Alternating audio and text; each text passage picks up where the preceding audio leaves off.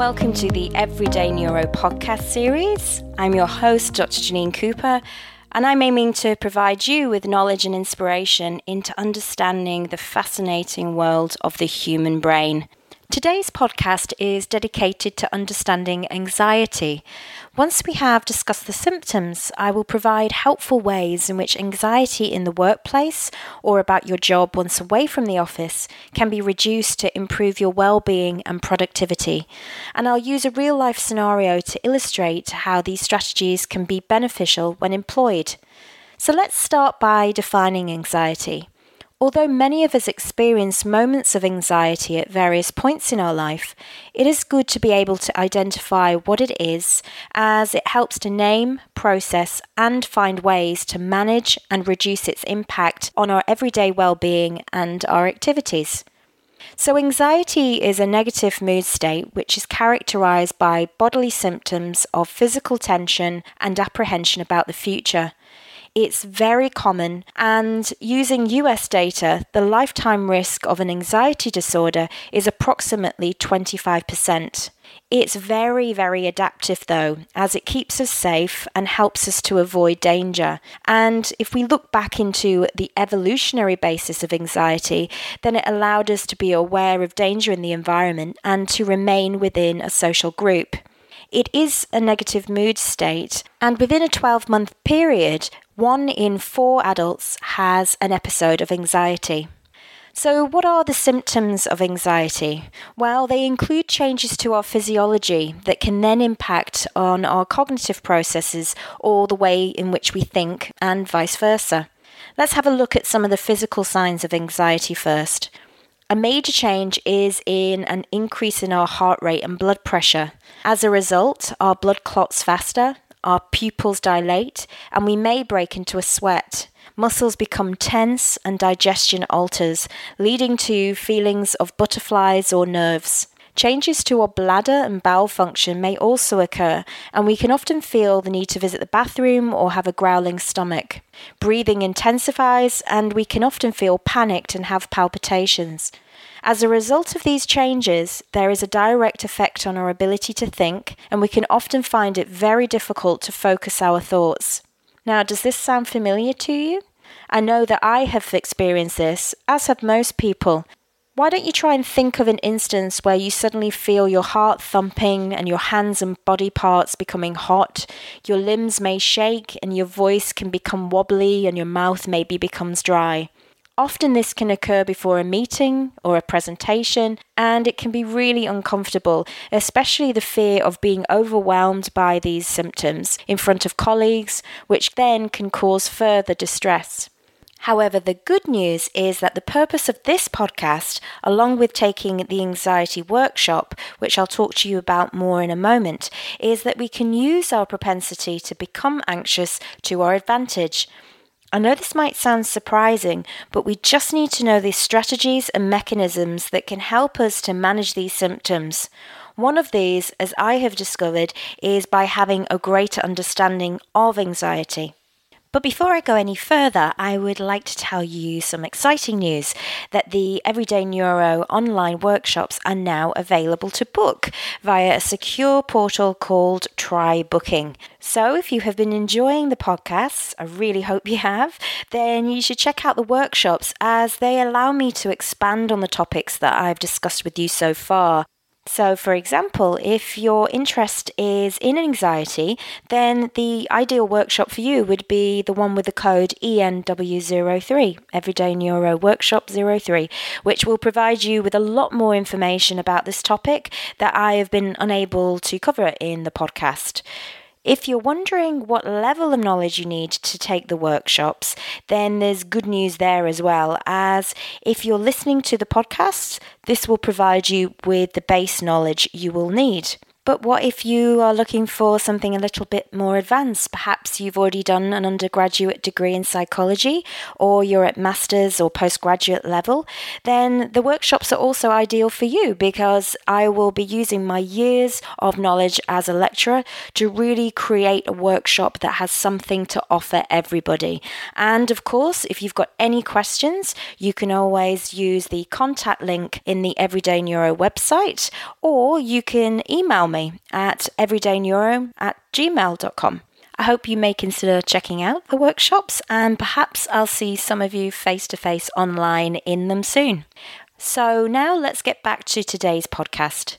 There are four main influences, namely the biological, the social, the behavioral, and finally the emotional and cognitive. In the full workshop, we will go over all four, but for this podcast, I will focus mainly on the biological and social influences of anxiety. Anxiety has a genetic component and is created by chemical messengers called neurotransmitters in our brain that affect our physiology and our thinking. Ultimately, neurotransmitter imbalance is largely responsible for us feeling anxious. Knowing about the process from the brain to our behavior can be hugely beneficial for coping and managing anxiety. Let's now name and know a bit more about these neurotransmitters. So, what is a neurotransmitter? There are several, and they act as chemical messengers that allow communication to occur between the nerve cells in our brain called neurons. As neurons communicate via neurotransmitters, when they are balanced, they optimize brain function, which in turn allows our organs, glands, and muscles to work effectively. They are also hugely responsible for our cognitive functions, such as memory, attention, and problem solving, and our mood and emotional well being. Anxiety occurs when there is an imbalance or a change in the production of a number of these neurotransmitters. These include the inhibitory or calming neurotransmitters, serotonin and GABA. You may have heard of serotonin before, as it is often associated with positive well being, but what is GABA? This acronym stands for gamma amino butyric acid and it helps neurons to recover after they have been activated. This recovery is associated with a reduction in anxiety, worry, and fretfulness. However, when there is not enough GABA or serotonin, then there is often an increase of feelings of anxiety. In contrast to the calming neurotransmitters, there are those that are produced to activators so that we become motivated and alert. When balanced, norepinephrine, adrenaline, also called epinephrine, and dopamine help us to perform at our best. However, when production levels become too high, then this can lead to feelings of anxiety and the fight or flight response occurs. The brain areas linked with anxiety include the prefrontal cortex, and this is the area at the front of your brain above your eye sockets. This area is associated with attention and the inhibition of anxiety. Other areas of the brain that are linked with anxiety are located in the limbic system. In particular, two crucial areas called the hippocampus, which deals with memory and learning, and the amygdala, which is responsible for your emotional drives. To imagine the location in the brain of these two key areas, imagine that you're putting your index finger in both ears, and where they would potentially meet is where they reside. So, how does this help us to control our anxiety? Well, first of all, knowing that these neurotransmitters are beneficial to us when balanced means that we can employ ways to create balance. One of the most effective is to change our rate of breathing. By focusing on the breath and slowing the rate of inhalation and exhalation, we allow more oxygen to enter our lungs and subsequently enter our bloodstream, which is crucial for optimizing brain function. The breathing allows our heart rate to decrease and reduces many of the symptoms of anxiety. If you cannot control your breathing, then slowly sip some water. When you ingest the liquid, the body reacts and automatically takes focus away from anxious thoughts to processing the liquid. So, now that we have some understanding of the biological influences, let's have a look at the social factors of anxiety. In life, especially in the workplace, there are many anxiety provoking events, and many are linked to social situations. Social anxiety is a fear of one or more social or performance situations in which a person is exposed to possible scrutiny by others. Often, a person may fear that they will act in a way or show anxiety symptoms that will be humiliating or embarrassing, or that they fear that they'll be judged negatively by others. Social anxiety eliciting situations include one on one encounters with people that you may find attractive, conversations with strangers, and particularly in the workplace, interactions with authority figures, being the focus of attention in a small group, and also evaluative situations. To help provide support for how to manage social anxiety such as this, I will use a real life example of Joe, who feels anxious when leaving home due to extreme fear regarding self presentation. Joe constantly fears that people are judging them in a negative light. Joe may well have biological causes for this anxiety, as we have discussed earlier, but they may also have learnt via the environment from non supportive relationships and observing anxiety in others, such as in family members or friends. Indeed, social anxiety can often stem from childhood or earlier life experiences of negative judgment when asked to perform or work in a group. The key to overcoming this is to identify that this anxiety in part may have been learnt and that this can be modified with strategies and by replacing anxious, most often self generated fictitious thoughts with positive real life experiences.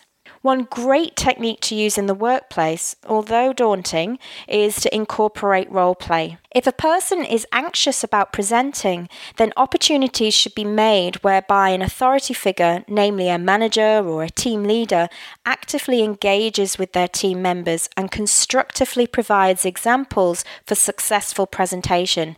In the best situations, leaders provide examples not only of when things have worked well, but also when they have not and how they have overcome those problems. Critiquing with achievable solutions is far more beneficial to individual and team morale and productivity than criticism, which will only isolate and foster anxiety in the workplace. Offering this support can improve team morale, but it's crucial that all levels of the workforce are aware of their comments and actions and their effect that these have on others. But what if you feel there is a failure to communicate with your work peers and that there is little chance to foster such bonding? Perhaps you have a manager or a team leader that you feel is unapproachable. Anxiety often grows as a result of feeling like there is little support available or that there are overconfident people that will cast unpleasant judgments on you or others. In the case of Joe, they worked with exposure and rehearsal techniques with a mentor to actively challenge anxious thoughts that were not based on actual events, but rather on internalized fears and self generated scenarios that, although imaginary, still created the physiological experience of anxiety. Once Joe had worked one on one with the mentor, they then worked in a small team of four people with an assigned neutral facilitator who asked each member to identify positive traits before providing a short presentation. In this way, Joe's self esteem grew and confidence to communicate with others was enhanced. This had huge benefits in the workplace as Joe's social skills expanded and Joe felt able to effectively manage the anxious feelings. Consequently, as Joe's personal self belief increased, so too did work relationships, as often others mirror the behaviour of the person they're interacting with. But what if a team leader or manager is anxious? Recent neuroscience research has proposed that the limbic system, which I mentioned earlier, is an open loop and it responds to stimuli outside of the body and tunes itself accordingly.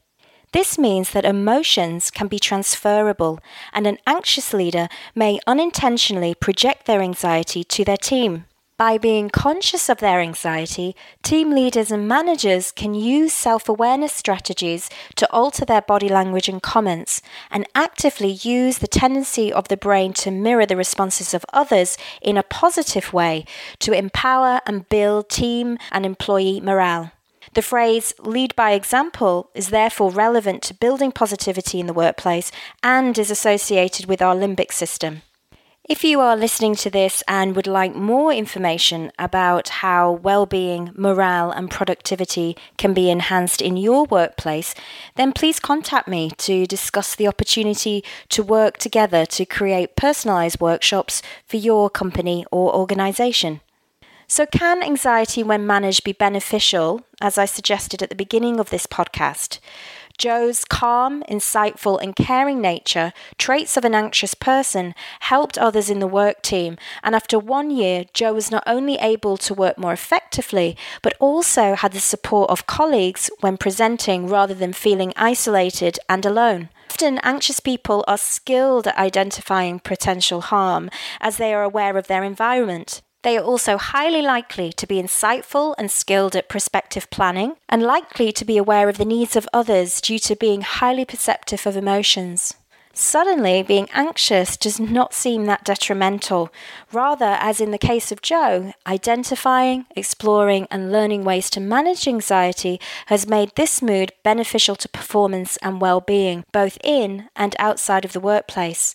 So, I will conclude this podcast by reinforcing that although anxiety is a completely normal response, when levels become too high, then it can be negative and unhelpful to us. However, when at the correct level, it can be hugely beneficial to performance. One of the main messages from this podcast is that with the use of appropriate behavioral strategies, we can learn to manage the symptoms of anxiety. However, there are instances where anxiety can just become too great to manage in the ways that we've discussed in this podcast. If that's the case, then visiting the general practitioner is a good way to start the process of receiving additional support. Anxiety is one of the most treatable of the mood disorders. Seeking professional support can be hugely beneficial to reducing the impact of anxiety on well-being and activities of daily living. In today's podcast, I've only given a brief account of ways to manage anxiety levels in the workplace. Should you wish to seek more information about this topic, then please look at ENW03 and book a place in the workshop. I'm really delighted to see that some of you have already booked a place in the workshops that are on offer, and I'm really looking forward to seeing and working with you soon. It's really great to see that so many of you are listening to these podcasts and that some of you are subscribing via iTunes. Or you can even get the podcast directly from the Everyday Neuro website. So that's everydayneuro.com.au forward slash podcasts. I also would love to hear from you and receive your thoughts and feedback. You can either use the contact page on the website or you can directly email, as I said earlier, at everydayneuro at gmail.com. So, thanks again for joining me. And as always, please take really good care of that wonderful brain of yours.